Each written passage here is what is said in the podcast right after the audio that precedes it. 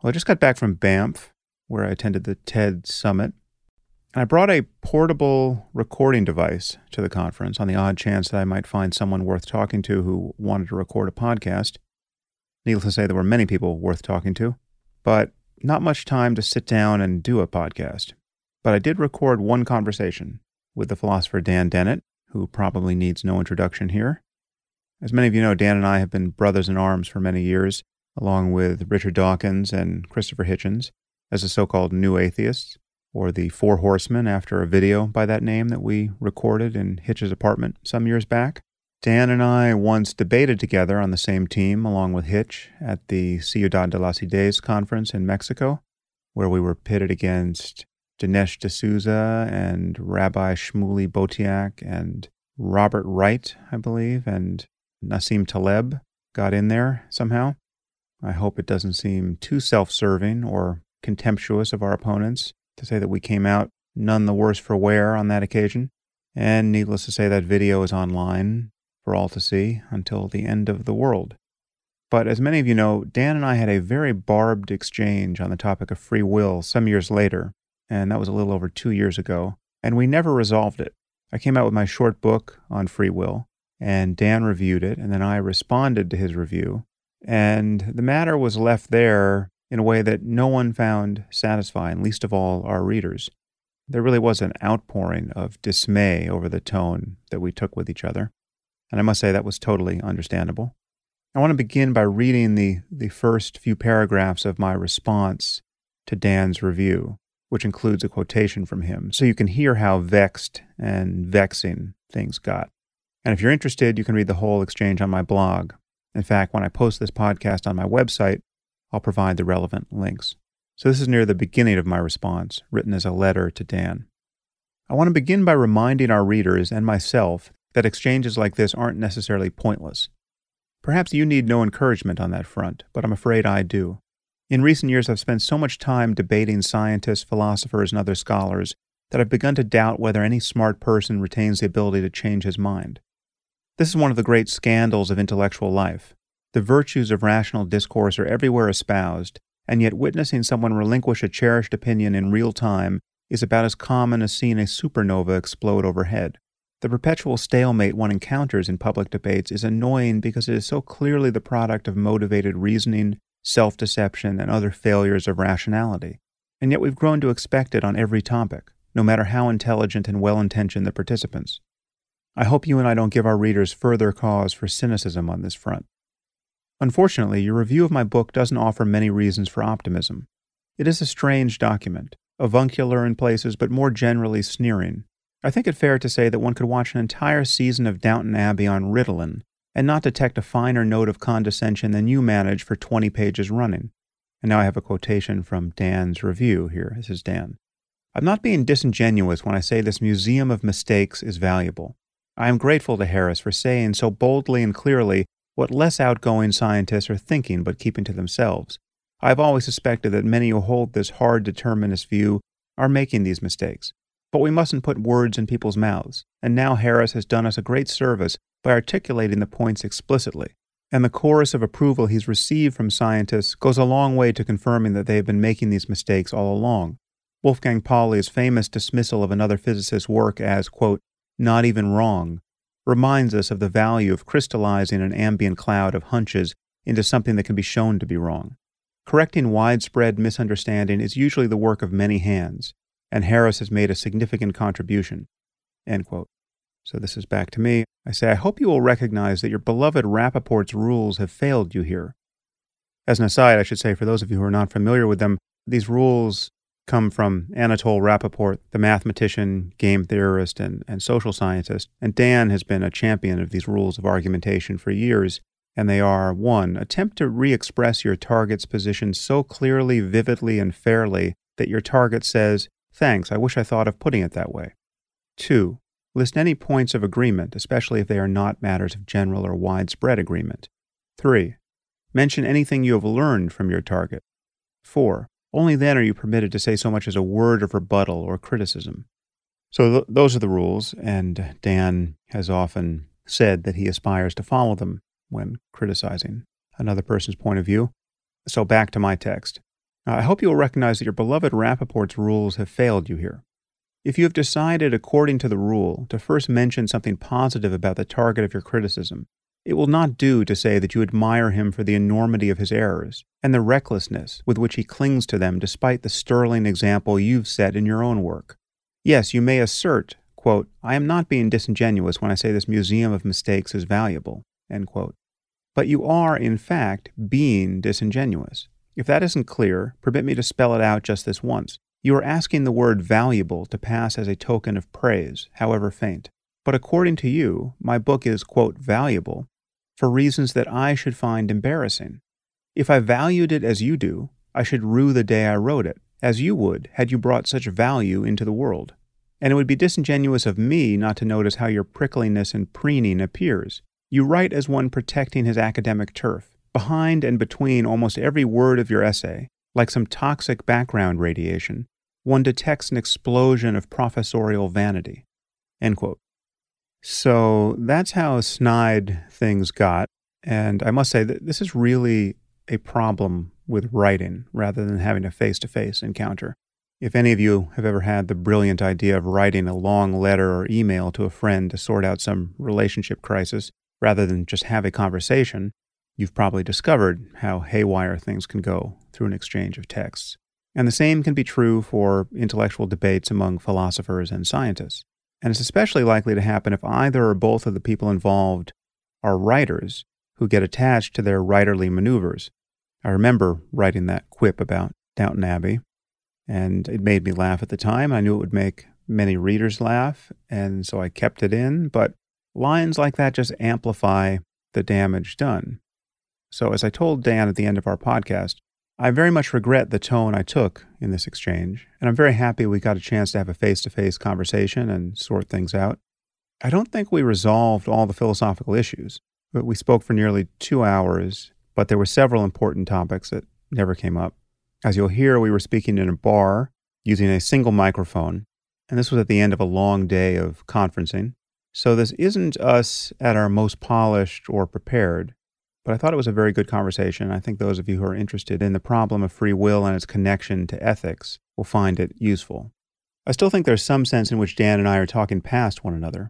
The nature of our remaining disagreement never became perfectly clear to me. So perhaps you guys can figure it out. And now I give you Dan Dennett in a bar overlooking the Canadian Rockies. So I'm here with Dan Dennett at the TED Summit in Banff, and we have stolen away from the main session, and we are in a bar and about to have a conversation about the misadventure we had in discussing free will online in a series of articles and blog posts.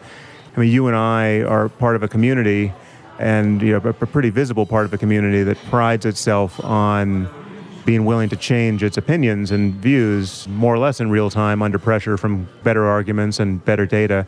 And I think I said in my article in, re- in response to your review of my book Free Will that that this is a very rare occurrence. I mean, to see someone relinquish his cherished opinion more or less on the spot under pressure from a an interlocutor that's about as rare as seeing a supernova overhead, and it really shouldn't be because there's there's nothing that tokens intellectual honesty more than a willingness to step away from one's views once they are, shown to be in error. And uh, I'm not saying we're, necessarily going to get there in this conversation uh, about free will, but there was something that went awry in our exchange in our written exchanges, uh, you know, tonally, and neither of us felt good about the result. And and so, again, we're you know, we'll talk about free will as well. But this, I, I think, this conversation is proceeding along two levels where there's the thing we're talking about philosophically, which is free will, but then there's just the the way in which I want us to both be sensitive to getting hijacked into unproductive lines that make it make it needlessly hard to talk about the, what what is just a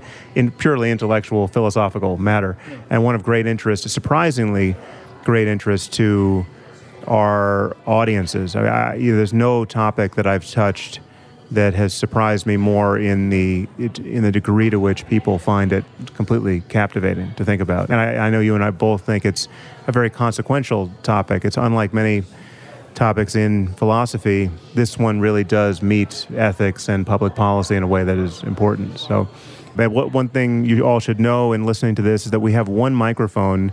Perhaps uh, this is a good thing because we really can't interrupt each other, and we're just going to pass this microphone back and forth. And I now give you Dan Dennett. Um, thanks, Sam. This is a beautiful setting. If we can't agree on some things here, we shouldn't be in this business. That's right. I want to go back one step further uh, uh, in how this got started. Um, you sent me the manuscript of your book, Free Will, and asked me for my advice. And I didn't have time to read it. I, I just told you, no, I'm sorry, I can't, I don't have time. And then when the book came out, I read it and said, oh, I wish you'd, I forgot that we'd had that exchange. I said, I wish you'd showed it to me because I think you made some big mistakes here. And I would love to have tried to talk you out of them. Too late. Um, and then we, time passed, and then we had the, uh, you said you wanted me still to say what, what I thought the mistakes were. And that's when I wrote my piece for your, for your blog and for naturalism. And uh, uh, it certainly struck you wrong. And I guess I regret uh, a few uh, bits of tone there, but I think everything I said there is defensible. And in particular, uh, I did use Rapoport's rules uh, contrary to what you say. If you look at the first paragraph of my piece, I, I applaud the book for doing a wonderful, clear job of setting out a position which I largely agreed with. And then I said you went off the rails a little later. So uh, I did try to articulate your view, and I, I, haven't heard you complain about that articulation of your view. And, uh, and I said what we agree about, and I even said what I've learned from that book. So I did follow Rapoport's rules um, quite well. But we can, we can just set that aside if you want and get down to, the, to, to, to what remains of the issue. One thing in particular, which uh, I know it came off awfully uh, preachy, but I really think it was most unwise of you to uh, declare that my position sounded like religion sounded, you know, sounded like theology, you have to know that you're insulting me. And that was a pretty deliberate insult, and that was in the book. And I thought, come on, Sam. Uh, so you can't expect kid gloves. If you're going to call me a theologian, then I'm going to call you on it and say, as I said, I tell my students, when a view by a apparently senior, uh, you know, a, an author worth reading looks that bad, maybe you've misinterpreted it. And of course, the main point of my essay was yes, you, you have misconstrued my brand of compatibilism. You've got a, a sort of a caricatured version of it. And in fact, as I say late in the piece, you're a, you are a compatibilist in all but name. You and I agree on so many things. You agree with me that determinism and moral responsibility are compatible. You agree that a system of, of law, including punishment and justified punishment, is compatible with determinism. That's we're, we're just that close to compatibilism. I've actually toyed with the idea, in part uh, provoked by you and, and some others, uh, Jerry Coyne and others, to say, all right, I don't want to fight over who gets to define the term free will. As I see it, there are two completely intention themes out there about what free will is. One is that it's incompatible with determinism, and the other is that it's the basis of moral responsibility. I think it's the second one that's the important one. That's the variety of free will worth wanting. And I think the other one's a throwaway. And I agree with you. Indeterminist free will, libertarian free will is a philosopher's fantasy. It's it is not worth it. It is just it's just a, a fantasy. Uh, so we agree on so much. We have no uh, love for uh, libertarian uh, indeterminism, for agent causation, for all of that metaphysical gobbledygook. We're both good naturalists, mm. and we both agree that the truths of neuroscience and the truths of physics, physics doesn't have much to do with it actually, are compatible with most of our understanding, our everyday understanding of responsibility, taking responsibility, uh, being morally responsible enough to be held to our word. I mean, you and I both agree that you are competent to sign a contract. Me too. Well, you know, if you go and sign a, a, a, a, a deed or a, or a mortgage, very often, if it's notarized, the notary public will say, Are you signing this of your own free will? And I recently did. I said, Yeah, I am. That's the sense of free will that I think is important. I have it. There are a lot of people that don't have that free will, and it has nothing to do with indeterminism. It has to do with their being disabled in some way. They don't have, they don't have a well running nervous system, which you need if you're going to be a responsible agent. I think you agree with all of that. So uh, I, I, certainly agree with most of that. I think there's some interesting points of disagreement on the moral responsibility issue, which which we should talk about, and and I, and I think that could be very interesting for listeners to, to for us to unpack those differences. I, I am, needless to say, very uncomfortable with the idea that I have misrepresented your view. And if I did that in my book, I certainly want to correct that here. So we should clearly state what your view is at, at a certain point here. But I want to step back for a second before we dive into the details of the philosophy of free will. What I was aware of doing in my book, Free Will, and again, I, I would recommend that our listeners just go back and you don't you don't actually have to read my book, but you can read Dan's review of it on my blog, and you can read my response, which is entitled "The Marionette's Lament," I believe. Then you can see the the bad blood that was generated there, and I don't know if Dan, if you're aware of this, you don't squander as much of your time on social media or in your inbox, but I heard from so many of our mutual readers that they were just despairing of that contretemps between us. It was like, you know, mom and dad fighting, and it was totally unpleasant. The thing that I really regret, which uh, you regret that you didn't get a chance to read my book before I published it, which, yeah, that would have been a nice thing for both of us. But what I regret is when you, when you told me that you were planning to write a, a review of it, I kept urging you and ultimately, you know, badgering you to not do that and have a discussion with me because I knew what was going to happen, at least from my point of view, is that you would hit me with this 10,000 word volley, which at, in many, you know, a dozen points or more, I would feel you had misconstrued me or, or, gone off the rails, and there would be no chance to respond to those. And to respond in a further 10,000 word volley in a piecemeal way would just lead to this exchange that was very boring to, to read and yielded a much bigger sense of disagreement than what was necessary, right? So, so if, if I have to spend 90% of my energy taking your words out of my mouth, then this thing begins to look purely adversarial. So, what I, one thing I've been struggling for in my professional life is a way of having conversations like this, even ones where there's much less goodwill than you and I have for one another, because you and I are, are friends and we're on the same side of most of these debates. And so we should be able to have this kind of conversation in a way that's productive. But I, I've been engaging people who you know, think I'm a racist bigot as, as a starting point, and want and I, I want to find ways of having conversations in real time where you can be as nimble as possible in diffusing unnecessary conflict or misunderstanding. And, and writing is an especially bad way to do that. Certainly, writing the 10,000 word New York Review of Books piece that then someone has to react to in a le- in an angry letter. You know, so in any case, I wish we'd had that conversation, but we're having it now, and this is instructive in its in its own way. Feel free to react to that, but I, I guess I want you to also express what compatibilism means to you. And if you recall the way in which I got that wrong, feel free to say that, but I, will then react to your version of compatibilism. Well, um, my view of compatibilism is pretty much what I just said, and you were nodding. And you were not considering that a serious view about free will, although you were actually almost all of it you were agreeing with.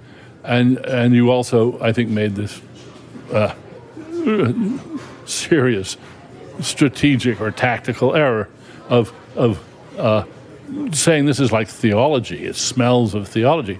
Well, as soon as you said that, I thought, well, you, you just don't understand what compatibilism is. It's the opposite of theology.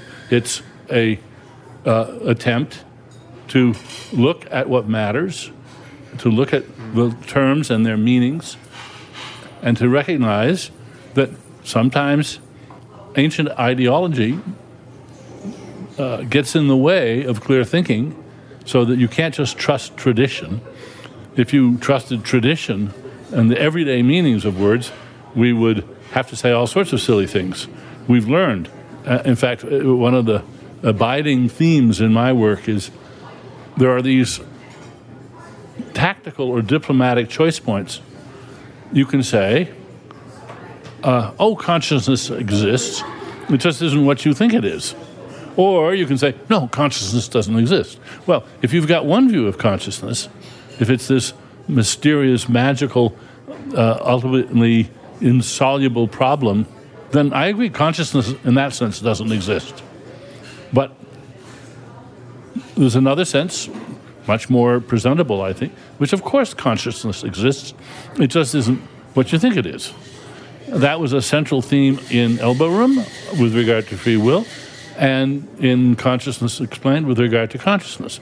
My, my view, my tactic, and notice, those two views, they look as if they're doctrinally opposed. They're not. They're two different ways of dealing with the same issue. Does free will really exist? Well, if, if free will means what Dennett says it means, yes. And you agree. If it means what some people think, then the answer is no. Yeah, I, I understand that. But I would put to you the question there is a difference between explaining something and changing the subject so this is my gripe about compatibilism, and this is this is something we'll get into. So, I, but I, I assume you will admit there, that there is a difference between purifying a real phenomenon of its folk psychological baggage, which I think this is what you think compatibilism is doing, and actually failing to interact with some core features that are just ineliminable from the concept itself. Let me surprise you by saying I don't think there's a sharp line between those two. And I think that's quite obvious. That whether I'm changing the subject, I mean, I'm so used to that retort about any line along right. this. So, no, I think that's, that's just a debater's point. We should just set that aside. Saying you're just changing the subject is a way of, as we're declaring a whole manifold, a whole variety, spectrum of clarificatory views which you're not accepting because you're clinging to some core part of what free will is. You want to claim that free will, the core of free will, is its, is its denial of determinism. And I've made a career saying that's not the core. In fact, let me try a, let me try a, a new line on you because I've been thinking why why doesn't he see this the way I see it? And I think that the big source, the likely big source of confusion about this, is that when people think about freedom in the context of free will, they're ignoring a very good and legitimate notion of freedom, which is basically the engineering notion of freedom when you talk about degrees of freedom. Uh, my arms, you know, my wrist and my shoulder and my elbow, those joints, that there's, there's three degrees of freedom right there. And in control theory, it's all about how you control the degrees of freedom. And if we look around the world, we can see that some things have basically no degrees of freedom, that rock over there, and some things, like you and me, have uncountably many degrees of freedom because of the versatility of our minds, the capacity that we, uh, we can be moved by reasons on any topic at all. This gives us a complexity from the point of view of control theory which is completely absent in any other creature. And that kind of freedom is actually, I claim, at the heart of our understanding of free will because it's that complexity, which is not just complexity, but it's the competence to control that complexity. That's what free will is. What you want, if you've got free will, is the capacity, and it'll never be perfect, to respond to the circumstances with all the degrees of freedom you need to do what you think would be really the right thing to do. You may not always do the right thing, let's take a dead simple case. Imagine writing a chess program which um, stupidly, it was written wrong so that the king could only move forward or back or left or right like a rook and it could not move diagonally. And this was somehow hidden in it so that it just never even considered moves, diagonal moves by the king. Completely disabled chess program.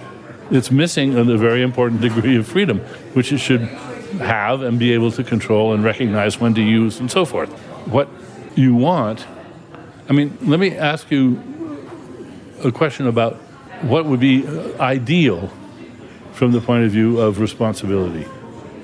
What does an ideal responsible agent have? Uh, not mainly true beliefs, a well ordered set of desires, um, the uh, cognitive adroitness to, to be to change one's attention, to change one's mind, to be moved by reasons, the capacity to listen to reasons, the capacity for some self control.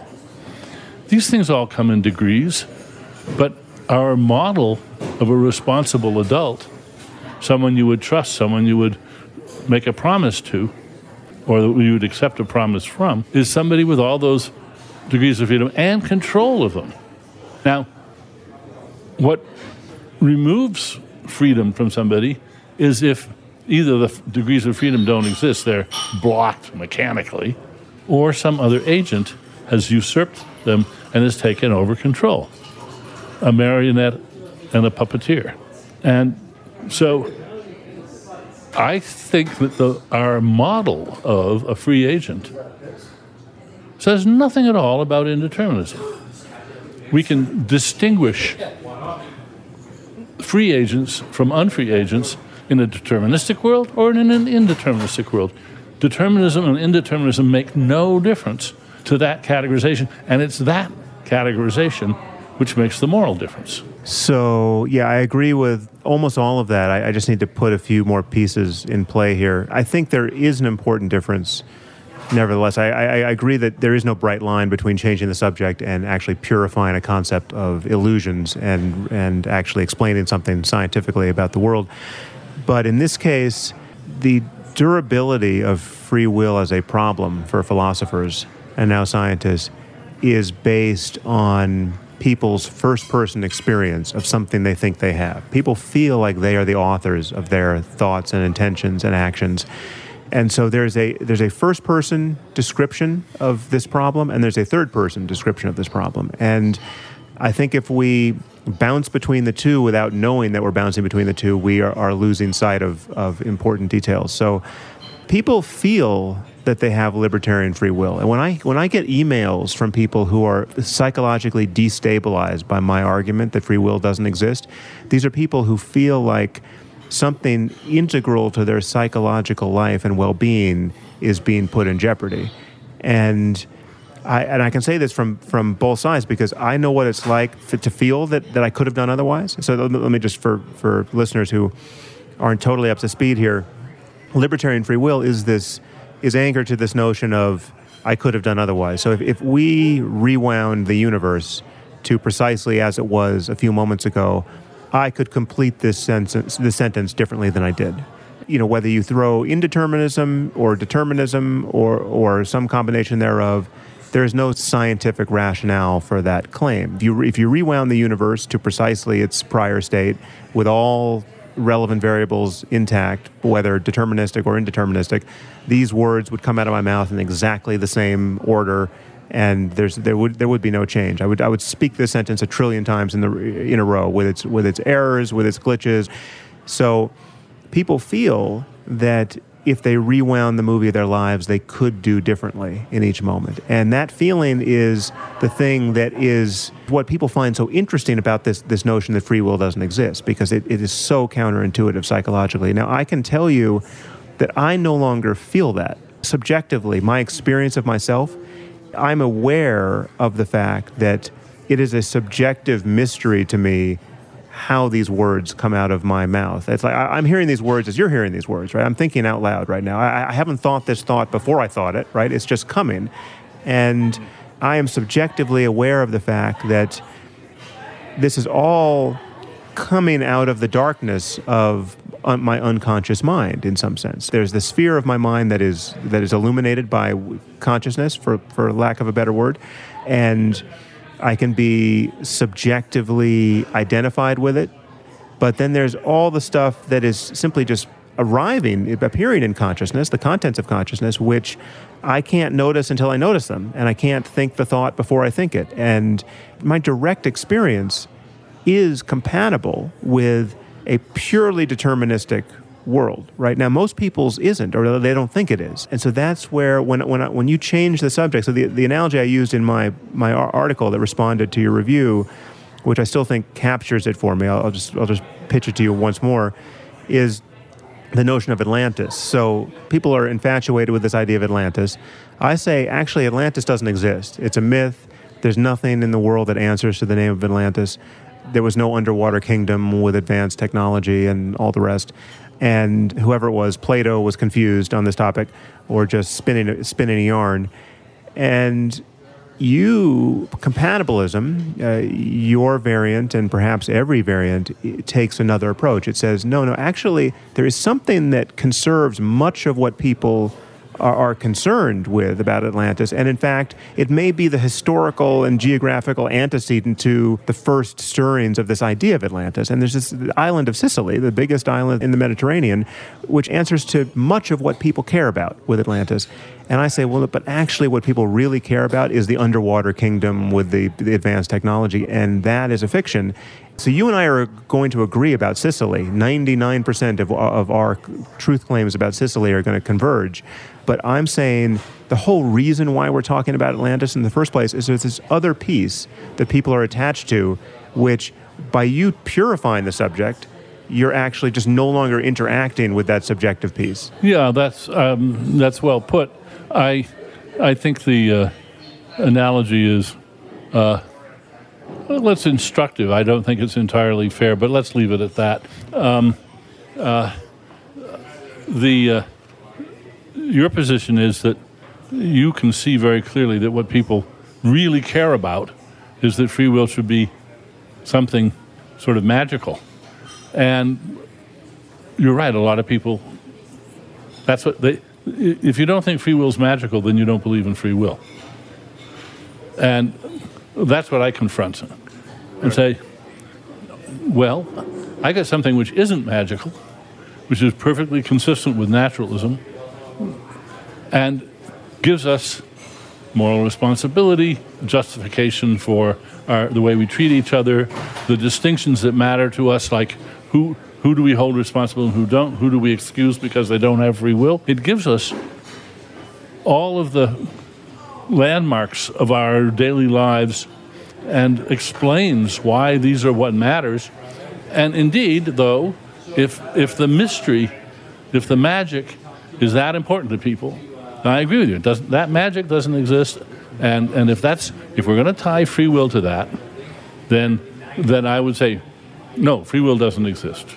Now, you said something very interesting. You said that um, the reason people believe in this is because they they feel it, they or they think they do. They sort of intuit they could have done something different in exactly the same situation.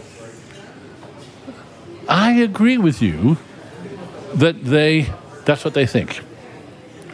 But I don't think that it is a forlorn task to show them that that's not really what they should think about this, about the very feelings they have.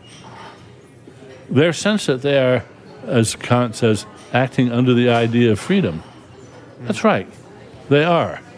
And that's the only way an agent can be. This is a fairly deep point that uh, an agent has to consider some things fixed and some things not fixed. You can't decide. Otherwise, the whole setting of decision making depends on there being that kind of freedom. And so it's no wonder, in a way, that people who are impressed with that decide that what, what they experience is a sense of utter freedom. They don't need utter freedom. What they need and have, can have is the sense that in many very similar circumstances, circumstances which differed maybe only in a few atoms, they would have made another decision. And, and that has, as soon as you allow any tiny change in the back, when you rewind the tape, the whole business about determinism falls out of the picture. And that's why in, in uh, uh, actually several places, I've gone to considerable length, probably too long, to trot out examples where we have a decision maker which is in, in a demonstrably de- deterministic world. It's playing chess, and it loses the game, and its designer says, Well, it could have castled. What do you mean it could have castled? What the designer means is it was just the luck of the draw. A chess program, like any complicated program, is going to consult a random number generator or a pseudo random number generator at various points.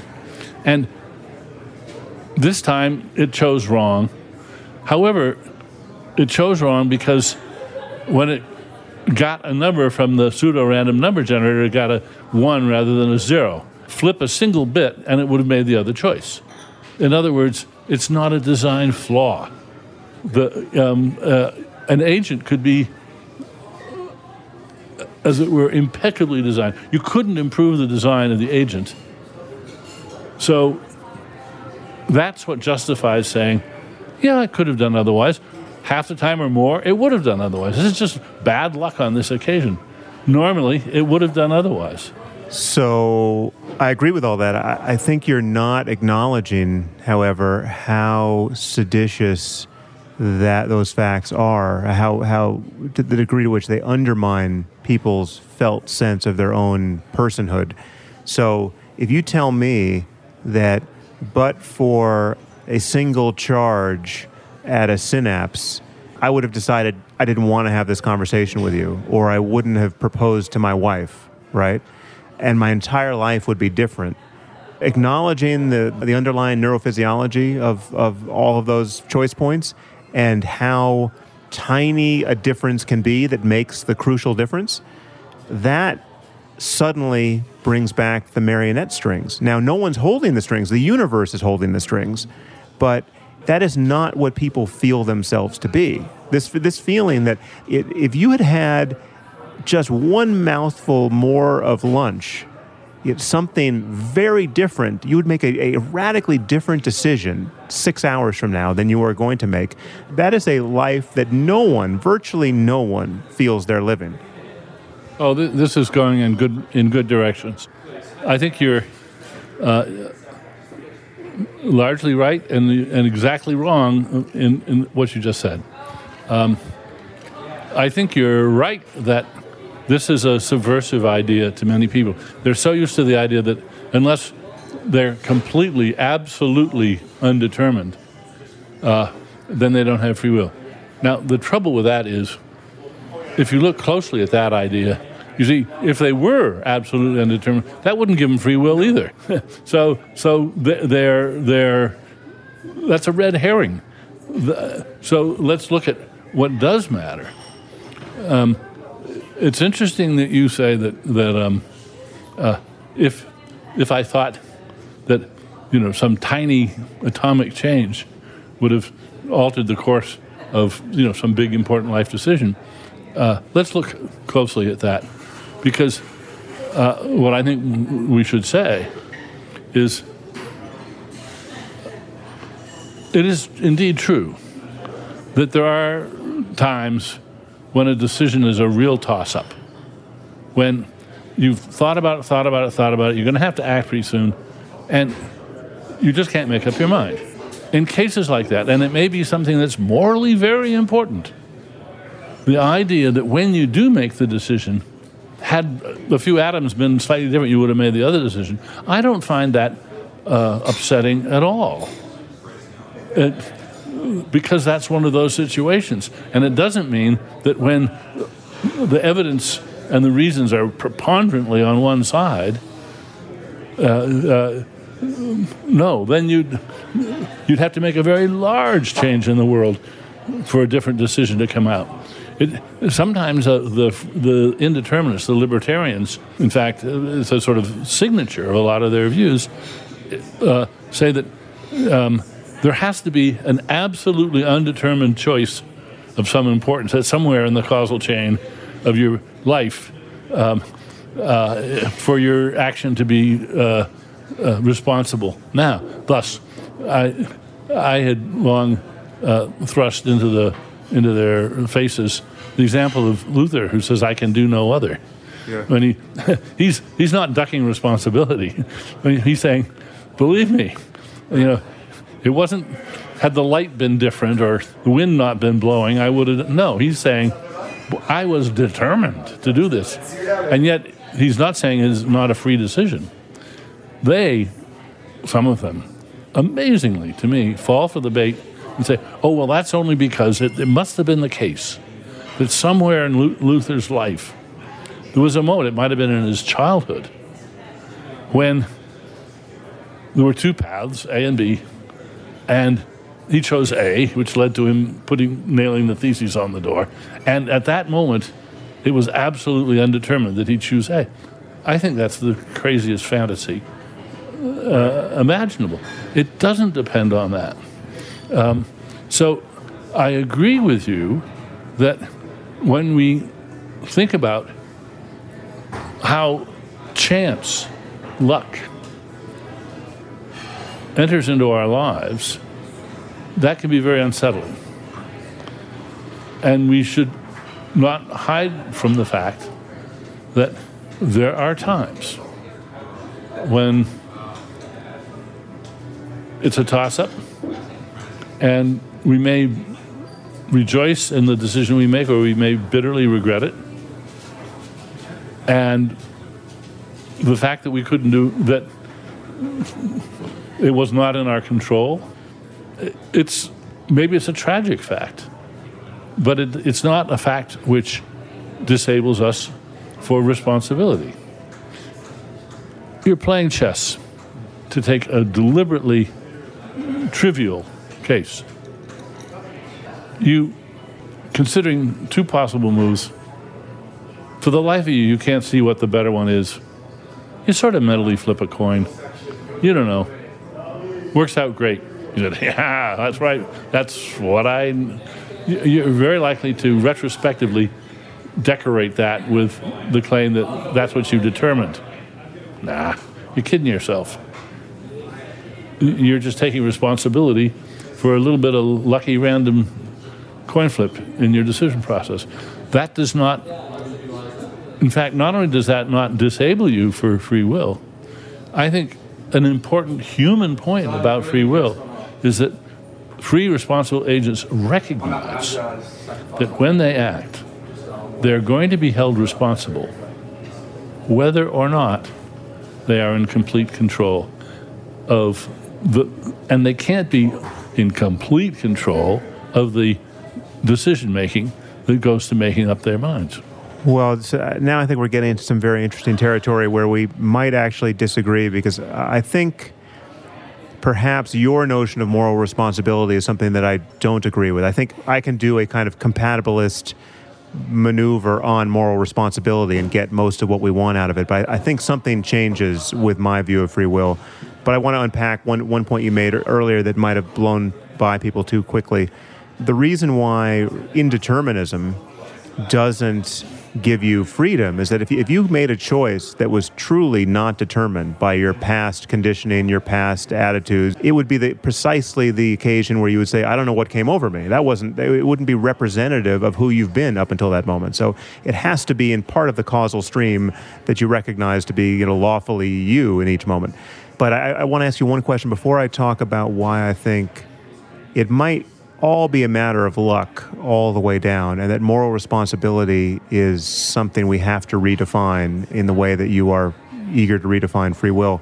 I want to ask you th- this notion that the tiny micro adjustment in the universe only really spells the difference in cases where it's a decision that could go either way that it was 50-50 anyway and you just you know you flipped a bit and you it wasn't a, a, a diversion of that great consequence because it was not something that you were fully committed to but i think there probably are many actions, maybe decisions are the, wrong category, but certainly actions where the difference between a life changing action and not is just a matter of a tiny piece of real estate in the brain being otherwise. So the difference between thinking something and saying it out loud to the person you're thinking it about, or the difference between sending that angry email you wrote to your boss or to your best friend and just deciding to scrap it, that can be one of these tiny moments where, but for a little more sleep the night before, you your life would be very different.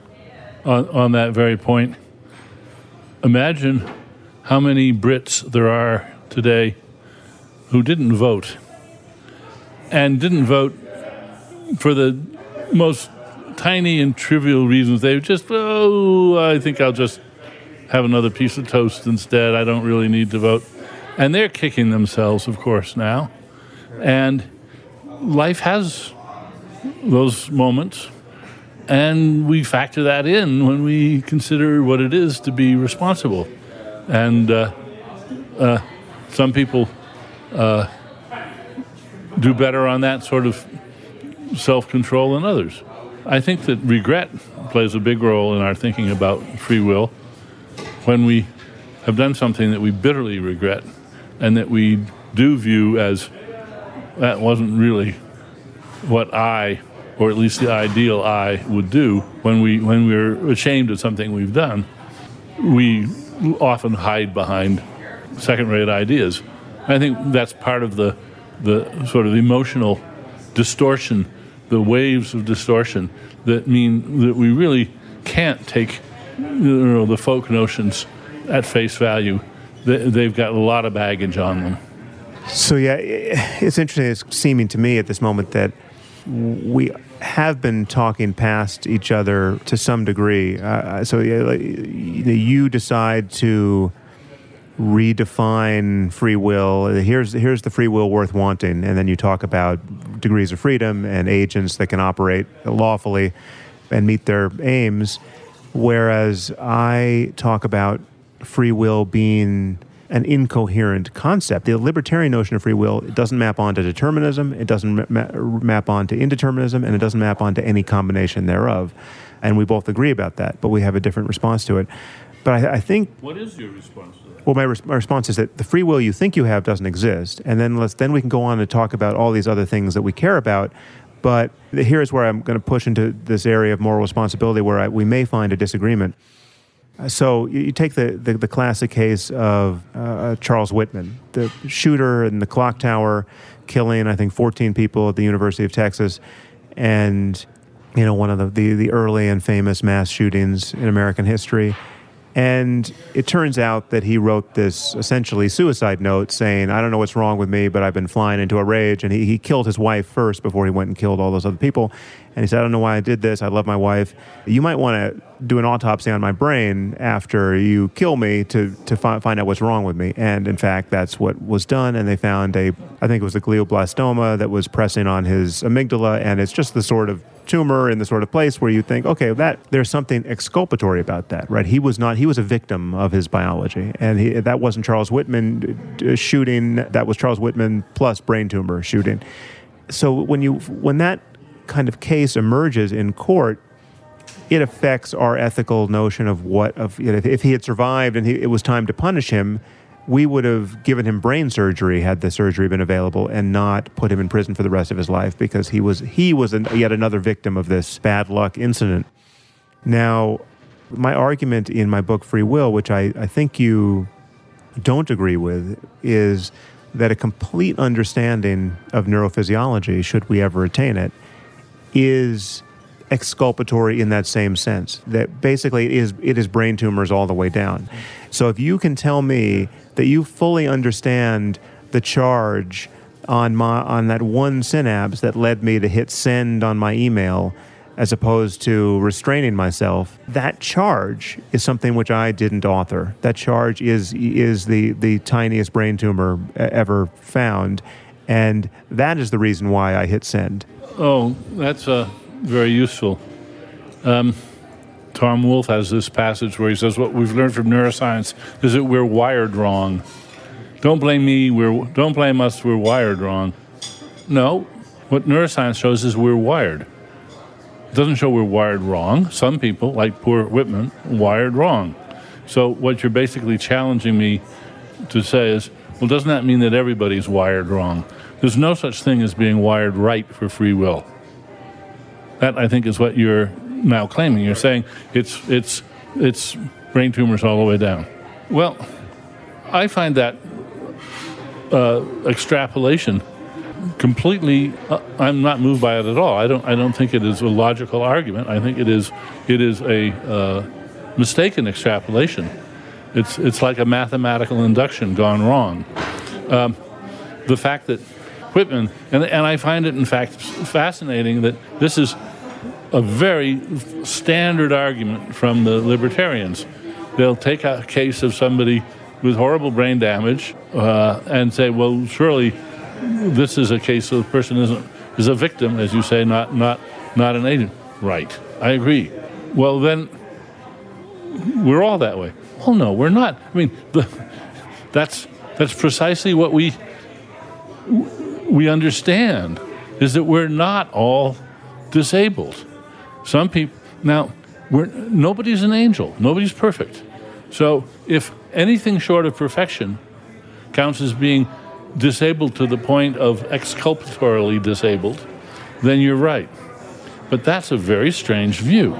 The idea that you couldn't be able enough to be held responsible is uh, uh, the crux of the issue right now between us. I say that the boundaries are always porous, that as we learn more about neuroscience, as neuroscience teaches us more, we may very well, we probably will, move some people that are now exculpated into the guilty, not excusable category, and others will move. But we'll still keep the distinction between those who are basically wired right and those that are wired wrong. So I'm not disputing the fact that people have uh, different capacities, right? So people have different degrees of freedom, and if you have a brain tumor in the wrong place, your capacities can be undermined. So there's nothing that I said thus far that ignores the very important difference between voluntary and involuntary action or the ability to restrain your impulses or, or as opposed to just acting out everything that uh, arises uh, in your mind as a, at the level of intention. So there are different capacities, but here's the, the ethical problem and the, and the reason why I think more information begins to make every case look more like Charles Whitman because everything is as it is in a way that no one can take responsibility for. So you, you didn't pick your parents, you didn't pick your genes, you didn't pick the environment in which your nervous system was sculpted in response to its inputs. The, the only variables there are in the system are your genes and the way in which they're played upon by the environment. And this includes ideas, this includes conversations had and not had.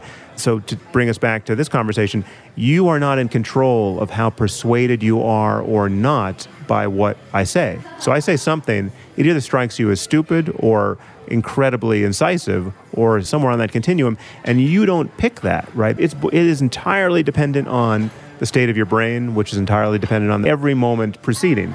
So we are being played by the universe. We are we are little corners of the universe that are just like the rest of the universe, except for all of these other functions that we can talk about, like voluntary behavior and involuntary behavior, impulse control, etc. And there is something exculpatory about that.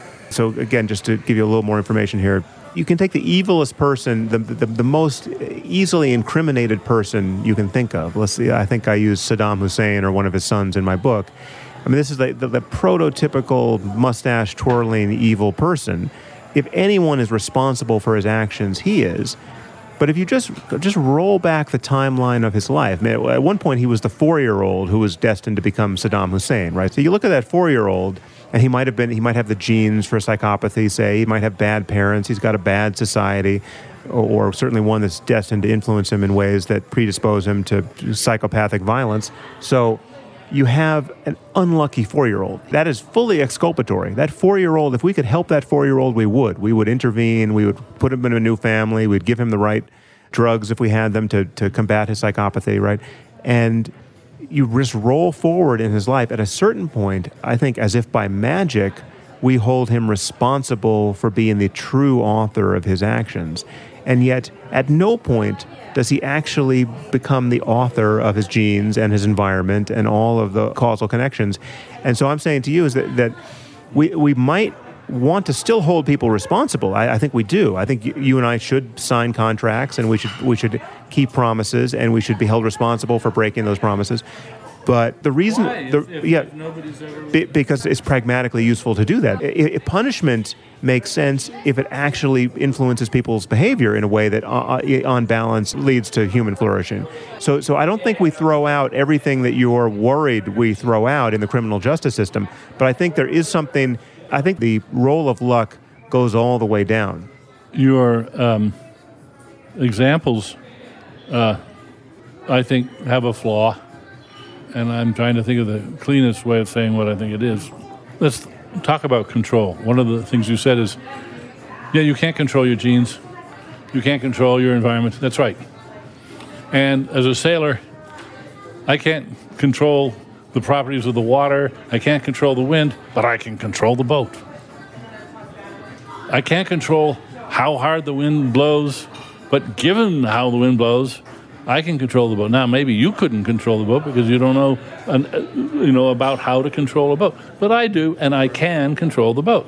And it's uh, and and you, your argument is trying to remove the very idea of control from the world. Say nobody ever controls anything, not really.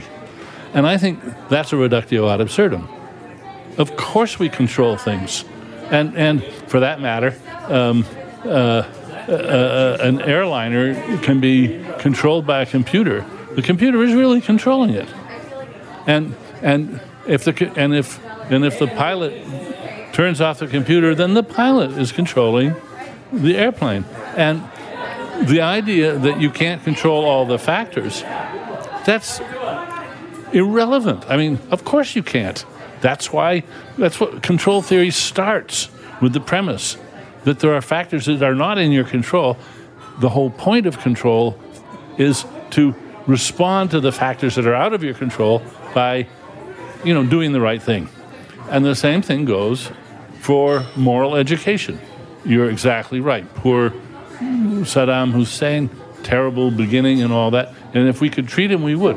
Why would we treat him? Because if we treated him, if we could get in there early, we could turn him with some chance of success, and there's good evidence of this, into a, an autonomous, self controlling adult. That's why we have moral education, and it works.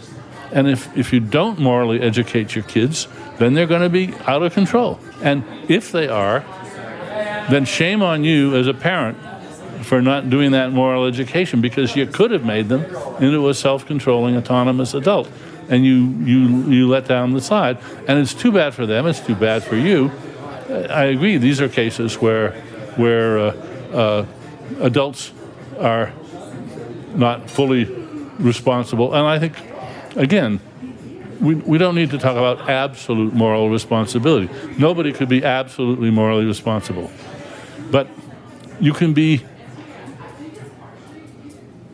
non absolutely, practically responsible for who you are. After all, you make a robot. You made it, you thought about it, you sent it out, it's your artifact, and it kills somebody. Who's responsible? You are. You made it. You should have known better. All right, you, 20 year old you, made 21 year old you, which made 28 year old you, which made 40 year old you. We do, part of being an adult is recognizing that part of our responsibility to the rest of the world is to make a is to keep ourselves as self-controlling autonomous agents not to lapse into we have a responsibility, uh, we have a duty to maintain ourselves as self controllers. Some people fail miserably.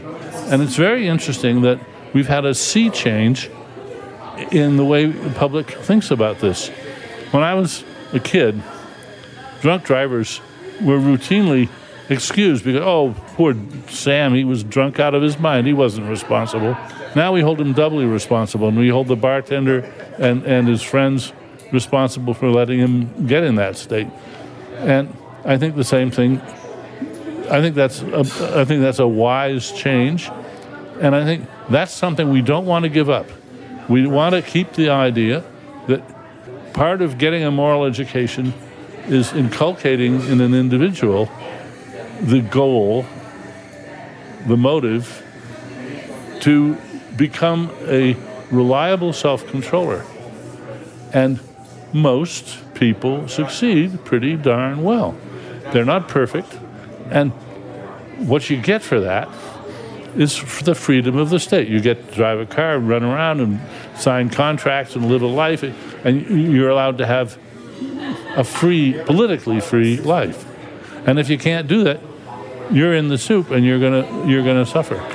Well, again, I agree. There is this practical distinction and an important one between people we can we can treat as responsible agents who can behave themselves and people who are you know wild and unpredictable and uh, can't be influenced by reasons and and our expectations etc so uh, there's you know an obvious difference between toddlers and older kids and older and adolescents and adults. And we we understand a fair amount about the, the physical basis of, of those differences. But this is something actually that came up in my response to your review, which I had never thought of before, and it's just something I haven't thought about deeply, but it seems to me ethically interesting. Where you you brought up Austin's putt, and you, you brought it up as a an example of how you really don't want to think about free will. And in my review, or in my response to your review, I owned it as oh, this is actually is in line with how I do want to think about free will. And one thing that came out of Austin's putt for me is what strikes me as a bit of a paradox. So you take the most competent agent. So you take you know Tiger Woods or you know, Tiger Woods as he used to be putting. Tiger Woods in his prime, attempting to sink a two foot putt. Now this is a putt that he will make 999 times out of a thousand, I would think at least. So when he misses this putt, we're now the, on the one occasion where he misses it on its face, he is the person you can hold most responsible on earth for missing this putt. So, because because if I miss the putt, uh, you know, you don't you'd expect me to miss it 20% of the time, right? Because I'm not a good golfer.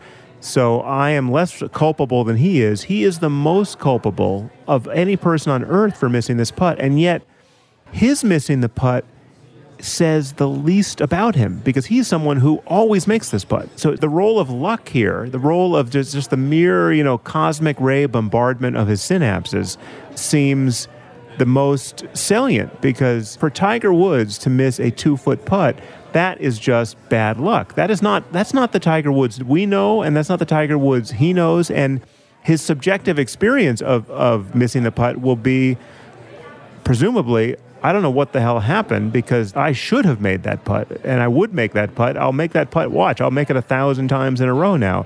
So the paradox I want to, and I, I wish I had a name for this paradox, but the paradox is in a case where you have a lapse in behavior, and I, I would argue even a moral lapse, even a crime committed, right, by someone who should be the absolute best candidate for responsible self governance in that instance it suddenly becomes the least good case for freedom of will. That's. I'm glad you brought that up because I wanted to raise that too. Um, the reason, let's take a moral case, a moral Tiger Woods case. There's a reason why. There's a reason why we expect the best from some and not from others, and we're we're more condemnatory if the Supreme Court justice shoplifts or something like that than if somebody, some poor kid in the neighborhood does. Um, I don't think there's any paradox. I think that there's no paradox because the Supreme Court justice or any serious moral agent has taken on in effect, the obligation to be that good. People are counting on him. People are making plans that could be life wrecking if he doesn't come through. They're not doing that with everybody. They're doing it with the ones that have the particular competence and advertise that particular competence so that it is particularly bad when they don't live up to their own self advertisement. And you say it's just luck. Well, it may be just luck, or they may look in their hearts and think, well, I don't know where the just luck, there's always luck, randomness, or pseudo randomness, chaos infects every moment of our lives. But very often there are other factors that we can point to if we go looking. So maybe Tiger Woods shouldn't have stayed out so late last night. And he may realize that. And he may say, I can't imagine how I missed that, but oh, he can indeed. And he will think it through very carefully and he will try to improve his, his mental game the next day. Uh, you see, I, I don't think the case is as simple as you make it out to be. I don't think there's any paradox there at all. Well, I, th- I, think you're not connecting with the the first person side of what it's like to deviate from your own internalized norms and competencies.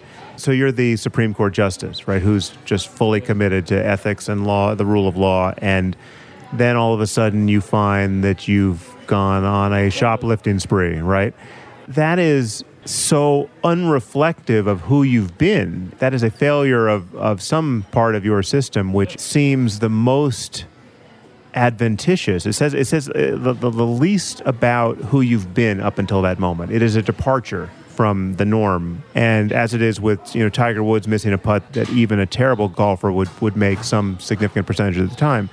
Going back to prior causes doesn't really resolve the issue. So if you if you ask, you know, why did he stay out late the, the, night before, well, then we're, we're back to him not authoring himself because the explanation for why he decided to stay out late was because he happened to see that pretty woman across the bar. If he hadn't seen her, he would have been in bed by 10, but because he's a serial philanderer, he had to stay out till 4. This is all relevant. But I'm just saying that each one of those moments becomes a missed putt when you look closely at it. So, what, one thing I hear here, and one thing I've definitely detected in, in your writing about this is you're very concerned about the social, the societal implications of most people getting the wrong message about free will. So if, if Jerry Coyne and I won the argument here and we just announced that free will is an illusion and in some sense everyone is not guilty by reason of insanity there's no there is no control that's good enough for free will no one has that kind of control everyone is just part of the universe everyone is a force of nature everyone is a wild animal something very important would be lost. And well, the truth. But what I'm saying is that you can conserve. I have a compatibilist maneuver for many of the things you're afraid would be lost. So, so holding people accountable, holding people to their contracts, their promises, putting people in prison who are too scary to let out of prison. I think we can do all of that in a way that doesn't preserve an illusion that anyone actually truly authors themselves any more than Charles Whitman did with his brain tumor. Nobody ever actually, truly, absolutely authors himself or herself. But that doesn't mean there aren't people that author themselves. They use found objects that they find. You know, do it yourself. Um, there's a limit to do it yourself. Uh, and indeed, there's a lot of luck involved. And I think that um, people understand this. People understand that the best game in town is to be a moral agent who lives by the community's ideas of moral agency and takes punishment gracefully when it's deserved and may secretly harbor things like thoughts like, well, Uh, I was just really unlucky today. I was just really, really unlucky. Tough. I was really unlucky.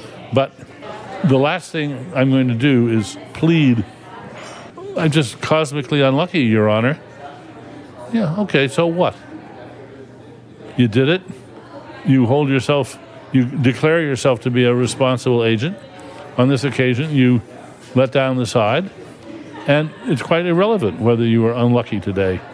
But uh, say again, I think the the subject there changes to the pragmatics of holding people responsible and how our courts function and how our relationships need to be. But again, I just think it's this is vulnerable to more information. So, so Tiger Woods' is putt. Let's say we had full knowledge of all of the variables, right? So we find that actually it was the chirp of a bird that got into his head that you know his auditory cortex did its little dance and that was enough to get him to miss this putt the game of golf wouldn't necessarily change because there is no way to incorporate the, the, the, influence of birds into the rules of the game. So just so what golf would have to say at that point is, listen, sometimes you get lucky and sometimes you don't get lucky with the birds, right? But we, we're not going to kill all the birds, so just deal with it.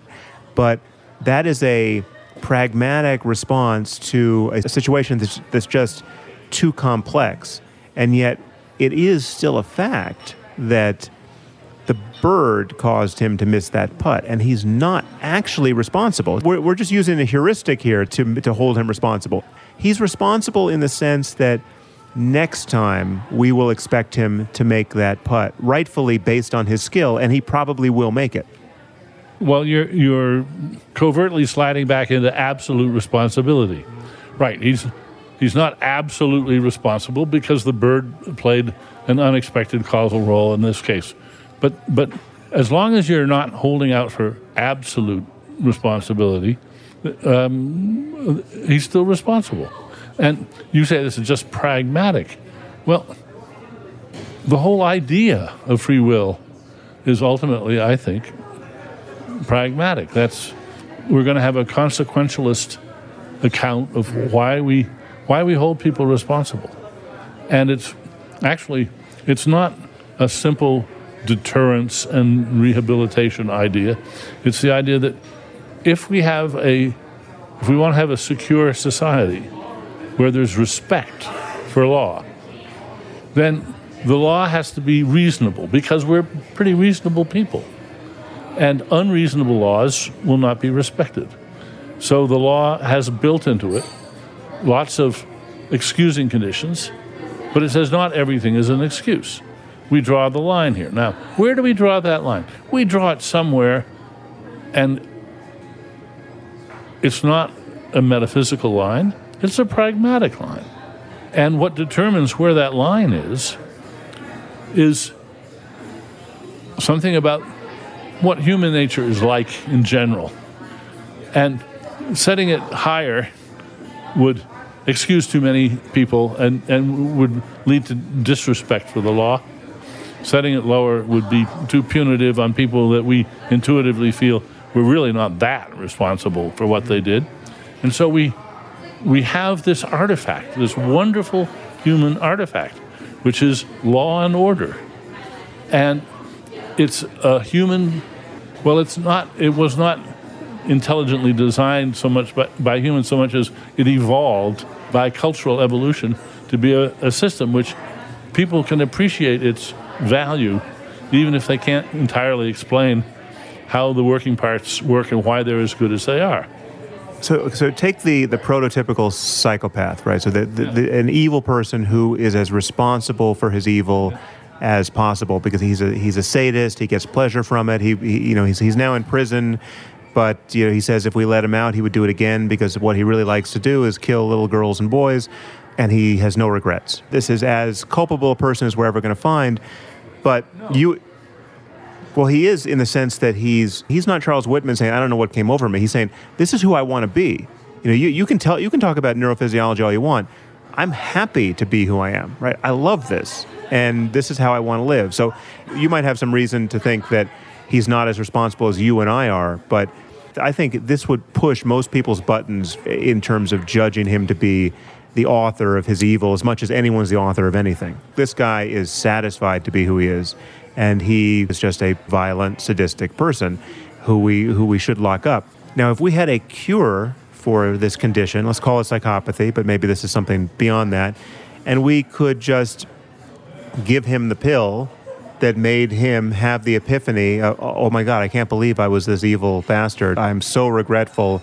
I'm so sorry for everything I've done. I want to spend the rest of my life making it up to you people. We would, rather than punish him in a retributive scheme and just let, let him rot away in prison for the rest of his life, we would have a name for this condition that we now call evil, but let's say it's called psychopathy plus, and we would just give this pill to all the people who are at risk for being this sort of evil person in the same way we give insulin to diabetics. We would just view these people who, for whatever reason, genes and environment, were destined to become these evil bastards. We would give them the anti evil pill.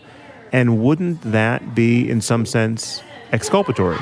Um, yes, it would, but I want to look at a, at a case which, which I think is better. Um, um, not a psychopathic torturer, but um, a a Bernie Madoff, a calm, calculating, greedy, heartless, fraudulent person with fine education, know, good upbringing, and no clear signs of any uh, pathology, psychopathology. I, I, think that's the same case. It's just he's a more normal person. But I'm going to invent something now. It's called Madoff syndrome. It's the kind of person who, even with the benefit of an education and a great upbringing and good relationships and all of the right environmental influences, he still is malignantly selfish enough to show up like Bernie Madoff. He can lie to people with alacrity and he can pursue his own aims. He has a kind of time horizon for his gratification, which allows him to forget about the fact that he's running a Ponzi scheme that is guaranteed to blow up, and he's, he's, he's really not motivated by that. He's discounted that future pain to the point where he's no longer motivated by it. So, if we could completely understand the neurophysiology of what it was to be Bernie Madoff, and just by dint of luck, there was a intervention that could cancel it. There's now a pill that is the anti-Madoff pill. That maybe it's just a designer pill just for Bernie Madoff. Maybe it would work for no one else, but it'll work for him. And you give it to him, and he becomes as regretful as you'd ever want him to be and no longer capable of that behavior. He says, I cannot believe who I was. I watched this, I just watched that documentary about me, and I, I do not recognize that guy. It seems to be the same case to me. Um, but you're leaving out a lot of the recursive cycles of the whole situation. If we had a Madoff pill, then people would know there was a Madoff pill. And so a lot of people who knew that they could do this until they had to take the Madoff pill would would factor that in to their behavior. And so let me let me let me. No, I don't think it is. I think I think it's important to not to shield off the calculations of all the effects on respect for the law and the sense people have of about the security that respect for the law gives them. You have to factor that all in, and the fact that there's a Madoff syndrome doesn't change that. And it's small comfort to the rest of the citizenry that when we diagnose a Madoff syndrome case, we give him the pill and then he's better. Not good enough. We want to have the threat of punishment there so that the people that have Madoff syndrome behave themselves. Now, consider in this light, most Psychopaths never commit a crime. Why? They're deterred by the penalties. And uh, here's where my homely comparison with penalties in sports comes in. You want to play football, soccer, you want to have a yellow card and a red card. And you want to use them sparingly, but when you use them, you want to mean them, and it's going to hurt. And they're real penalties. And would the game be better without them? No. Do we even stop to ask whether the players could control themselves better? No. If you want to play soccer, you're going to live by these rules and don't even think about coming up and saying, oh, not me. I'm a hot headed Latin type who can't control his emotions. Tough. You play by the rules or you get your, or you get your red card. And this is an enabler for a pastime that many people enjoy and think is a pretty good thing. Football. You can't play football without rules, and you can't play football without rules that have penalties. And those penalties are not just, it's not for rehabilitation, and it's not just to deter that individual in the future. It is to preserve the common mutual knowledge of what to expect on the pitch. And that's the way the law works in general. There's the implacability of the law is a very interesting feature because it means that, say, judges are often put in a position of wanting to temper justice with mercy. And they often do. But there must not be a law that says, and by the way, judges, under various circumstances, you ought to temper justice with mercy. That subverts the law. It subverts the, the respect for the law, which is one of its, one of its main features. And I think if you look at it in terms of the rules of the game, or law and order, criminal behavior, then you can see that that simply heightens or clarifies the situation in all moral behavior. Holding people responsible. There is this curious, uh, you might think it's paradoxical, I don't think it is, that we don't want people to count on the mercy of their judges. We want them to be grateful when they get mercy. Well, again, I, th- I think we're having two conversations here. There's two topics in play, and we're not necessarily noticing when we're bouncing between them. So there, there are just the practical constraints of jurisprudence or the criminal justice system or the world as we currently understand it and we have to we have to figure out how to function in it we have to figure out how to play the game in a way that makes sense so I, I, I fully agree that punishment makes sense if it deters any significant number of people from crimes and even in a state of total information, we may still want to reserve certain punishments because that's just those are the best levers to pull in terms of influencing human behavior. But then, then there's just the ethical case and what is true of the world and, and how those two interact. And I think, just to go back to Madoff for a second, if we understood Madoff syndrome and this was a real condition which could e- be easily cured, and families who were aware of Madoff syndrome were giving their teenage boys the Madoff pill before they went to business school. Why would uh, they bother? Well, because it's gross negligence otherwise. It's like strapping your child into a, a seatbelt when it's your, as a parent, it's your responsibility to do that. You're, you're unleashing your Madoff prone children on the rest of society if, if you don't give them this pill. Not optional. Well, everything's optional. You could starve your kids to death, but then, we, then society will hold you responsible for that. What I'm saying is that because we don't understand Madoff syndrome and we have no cure for it, Madoff looks like a fully culpable moral actor who just belongs behind bars.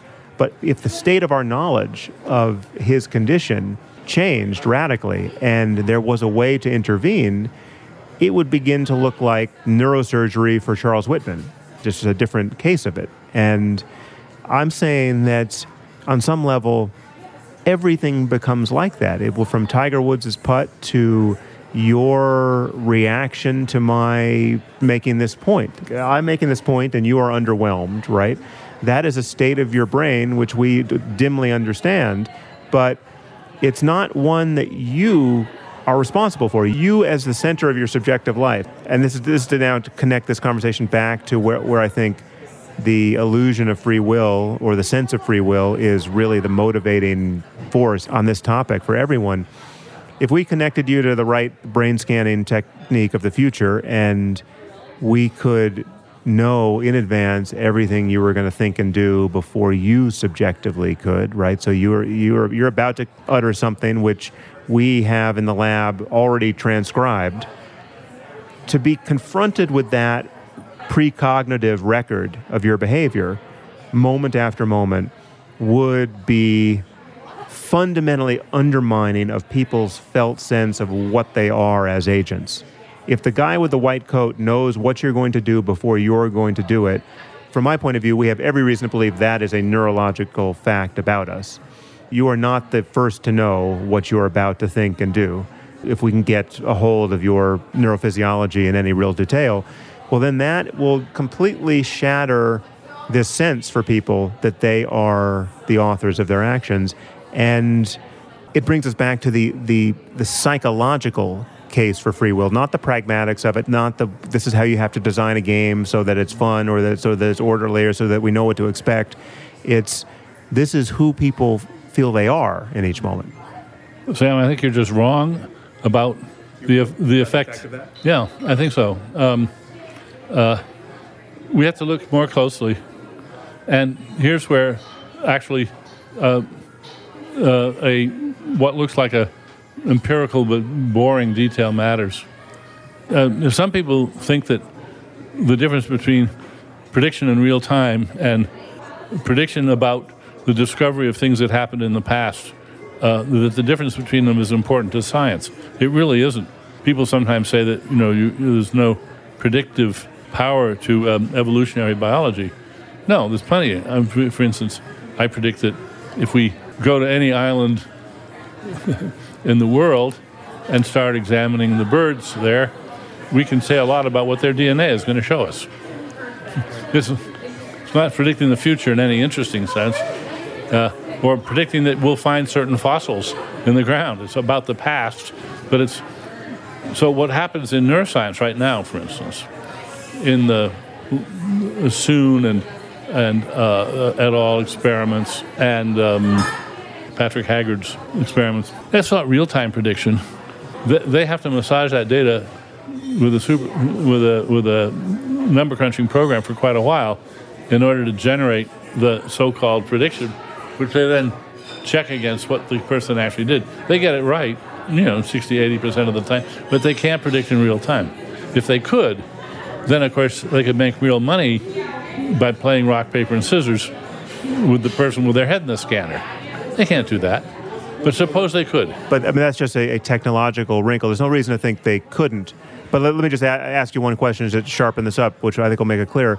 If I showed you my phone now and I had a transcript of everything we said in this conversation, right? So I knew in advance everything you were going to say. I knew what I was going to say. I knew what you were going to say, down to, to every syllable. And on some level, we know that's true of us. The perfect mind reading instrument would get it a few, uh, you know, uh, 500 milliseconds early, right? Before you have a sense of even how you're going to form the word.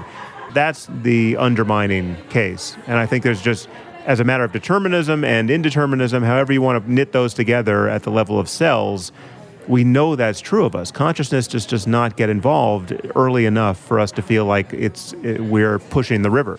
Um, I think there's two confusions in that.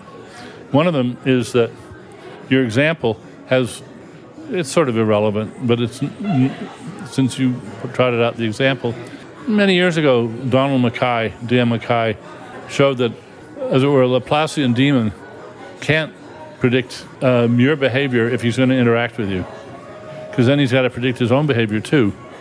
And to do that, he's going to have to have a complete description of himself, which you can't have, as Turing showed.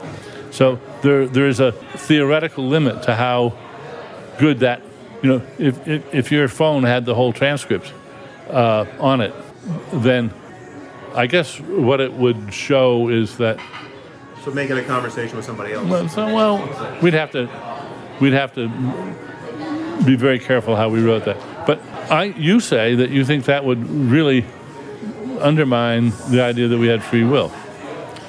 I think it really depends on the details of the context. Let me let me uh, build up with a simple case. You give me two simple arithmetic problems to do. I do them. I hand you the result, and you say, ta da! And you show a piece of paper you've written down the very results that I've written down. There's no, that doesn't cut any ice because it's sort of obvious. And, you know, I'm pretty good at arithmetic.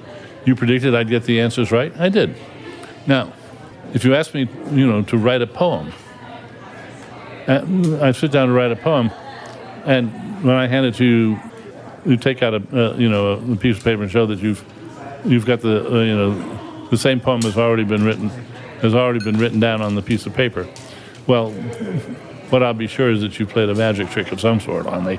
Uh, but uh, yeah, that would be, yeah, that would be very, very unnerving, because I believe, and believe for good reason, that the sort of complexity of the uh, cycles going on in my brain are such that uh, it is beyond feasibility to be able to make that kind of prediction.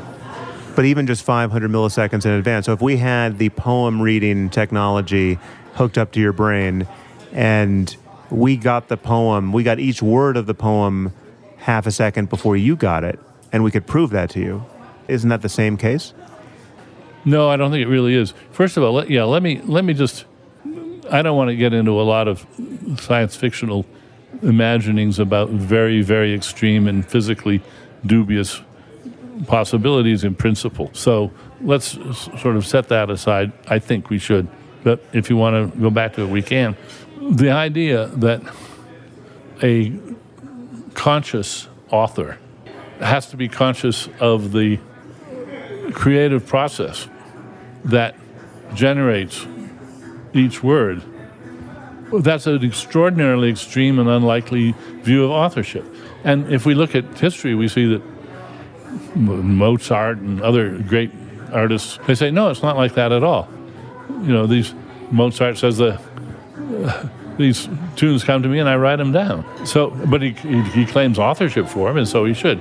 Why should he? Well, because no, nobody else wrote them, and they were processes in his brain, and he controls them to some degree. He controls them not at the micro level, he controls them at a temporally macro level. Thus, when uh, when Venus Williams returns service, she's got to put that stroke in motion before it's fully reached full consciousness. I don't like that way of, of speaking, but she's got a, you know couple hundred less than a couple hundred milliseconds to shape her response.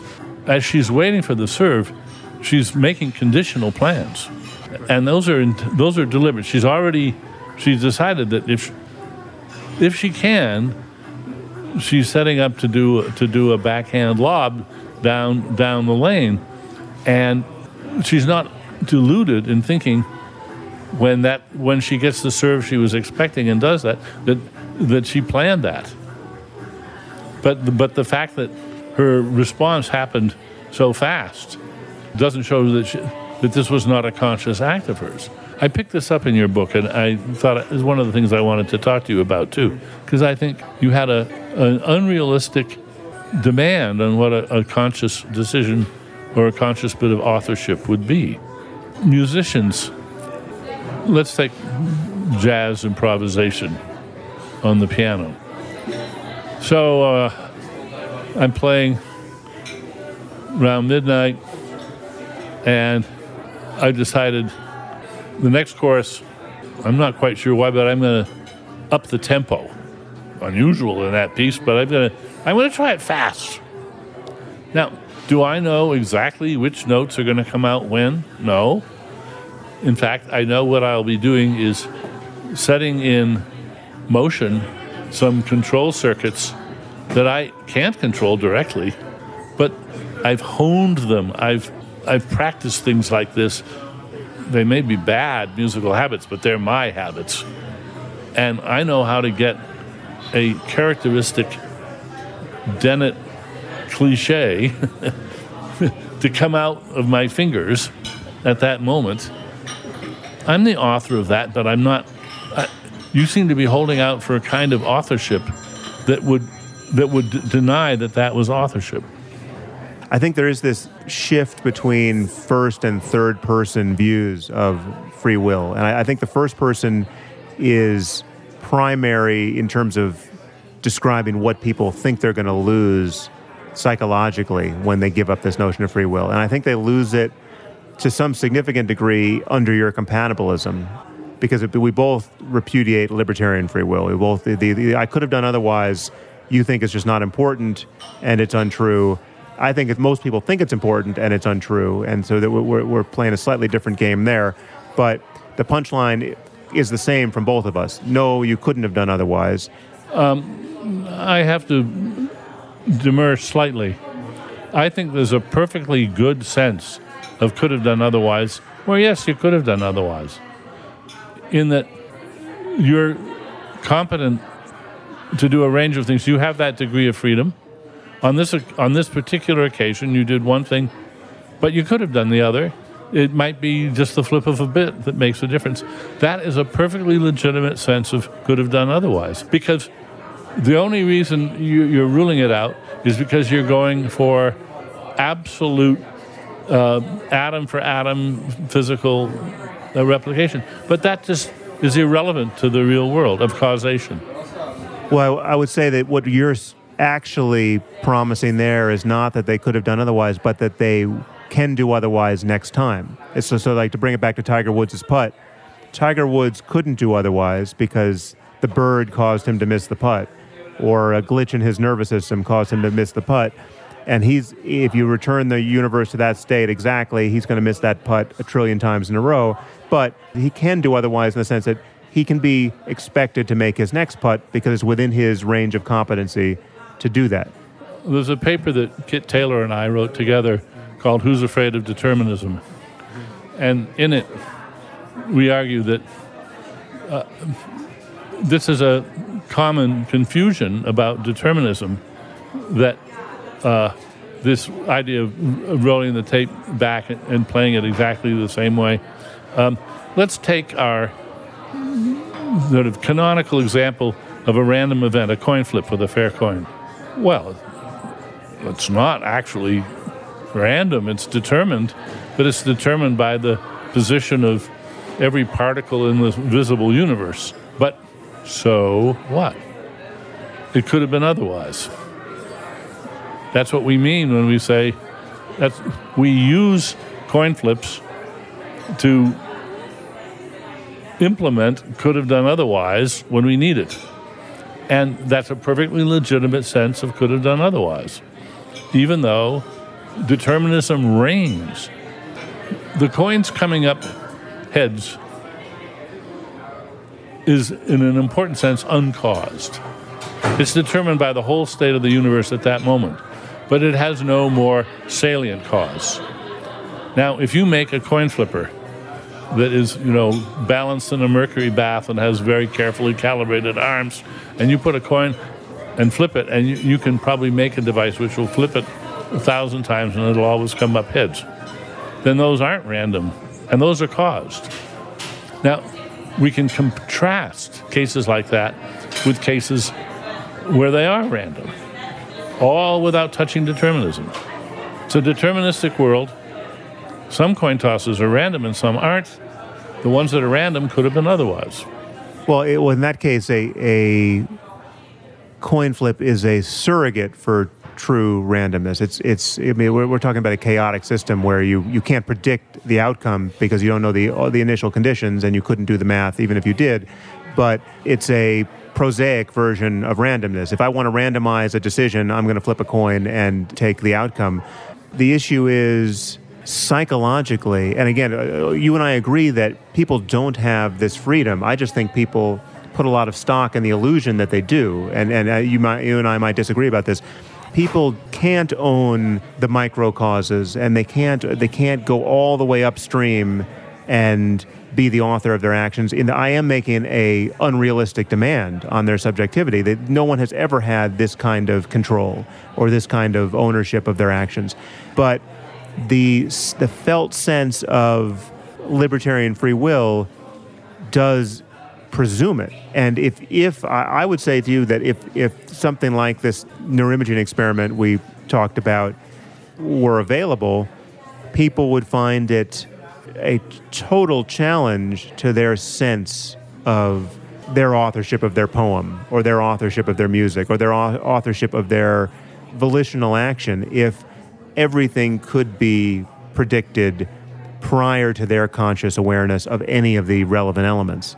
If before you heard the sentence in your mind to speak, or before you you know you you, you thought for an hour about which word you were going to choose here, and I can show you that that at every point you thought you were deciding several seconds earlier, we knew what your brain was going to do.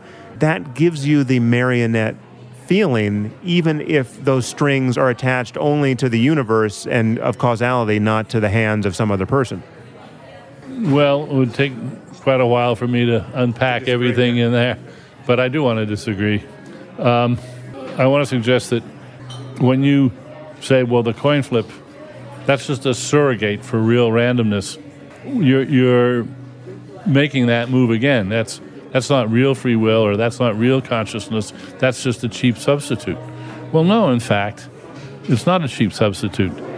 The difference between the way the world runs, if we've merely got deterministic chaos, and the way it runs if we have quantum indeterminacy, makes no moral difference at all. I wasn't saying that it makes a moral difference. I, was just distinguishing between those two as physical facts. Well, but then, if it doesn't make a moral difference, people are simply deluded if they think it does. Yeah. So, in other words, people are deluded to think they need what you call what you call free will. They don't. They can be. They can have the kinds of free will worth wanting are perfectly compatible with determinism we completely agree about that. So th- this might be a good point to end on because you dinner is calling, and uh, our brains are inclining toward it through perhaps no free will of our own. But I just want to say I'm I'm very happy that we had this conversation in the spirit of collegiality that I hope all of our conversations would happen in, and because you and I, uh, being the control systems that we are, we're up to the task uh, in most contexts. And so I, I just want to say that if there was any point in that exchange, the written exchange on this topic, that offended you, that made me seem less of a reliable ally for you or a friend, I regret that, and it's been a, uh, a great pleasure to uh, collaborate with you in all the ways that we have thus far, and I'm very happy we had this conversation. And I'll echo the same sentiment back to you. This has been instructive for both of us, I think. If you find this podcast valuable, there are many ways you can support it. You can review it on iTunes or Stitcher or wherever you happen to listen to it. You can share it on social media with your friends. You can blog about it or discuss it on your own podcast. Or you can support it directly. And you can do this by subscribing through my website at samharris.org. And there you'll find subscriber only content which includes my Ask Me Anything episodes. You also get access to advance tickets to my live events, as well as streaming video of some of these events. And you also get to hear the bonus questions from many of these interviews. All of these things and more you'll find on my website at samharris.org. Thank you for your support of the show. It's listeners like you that make all of this possible.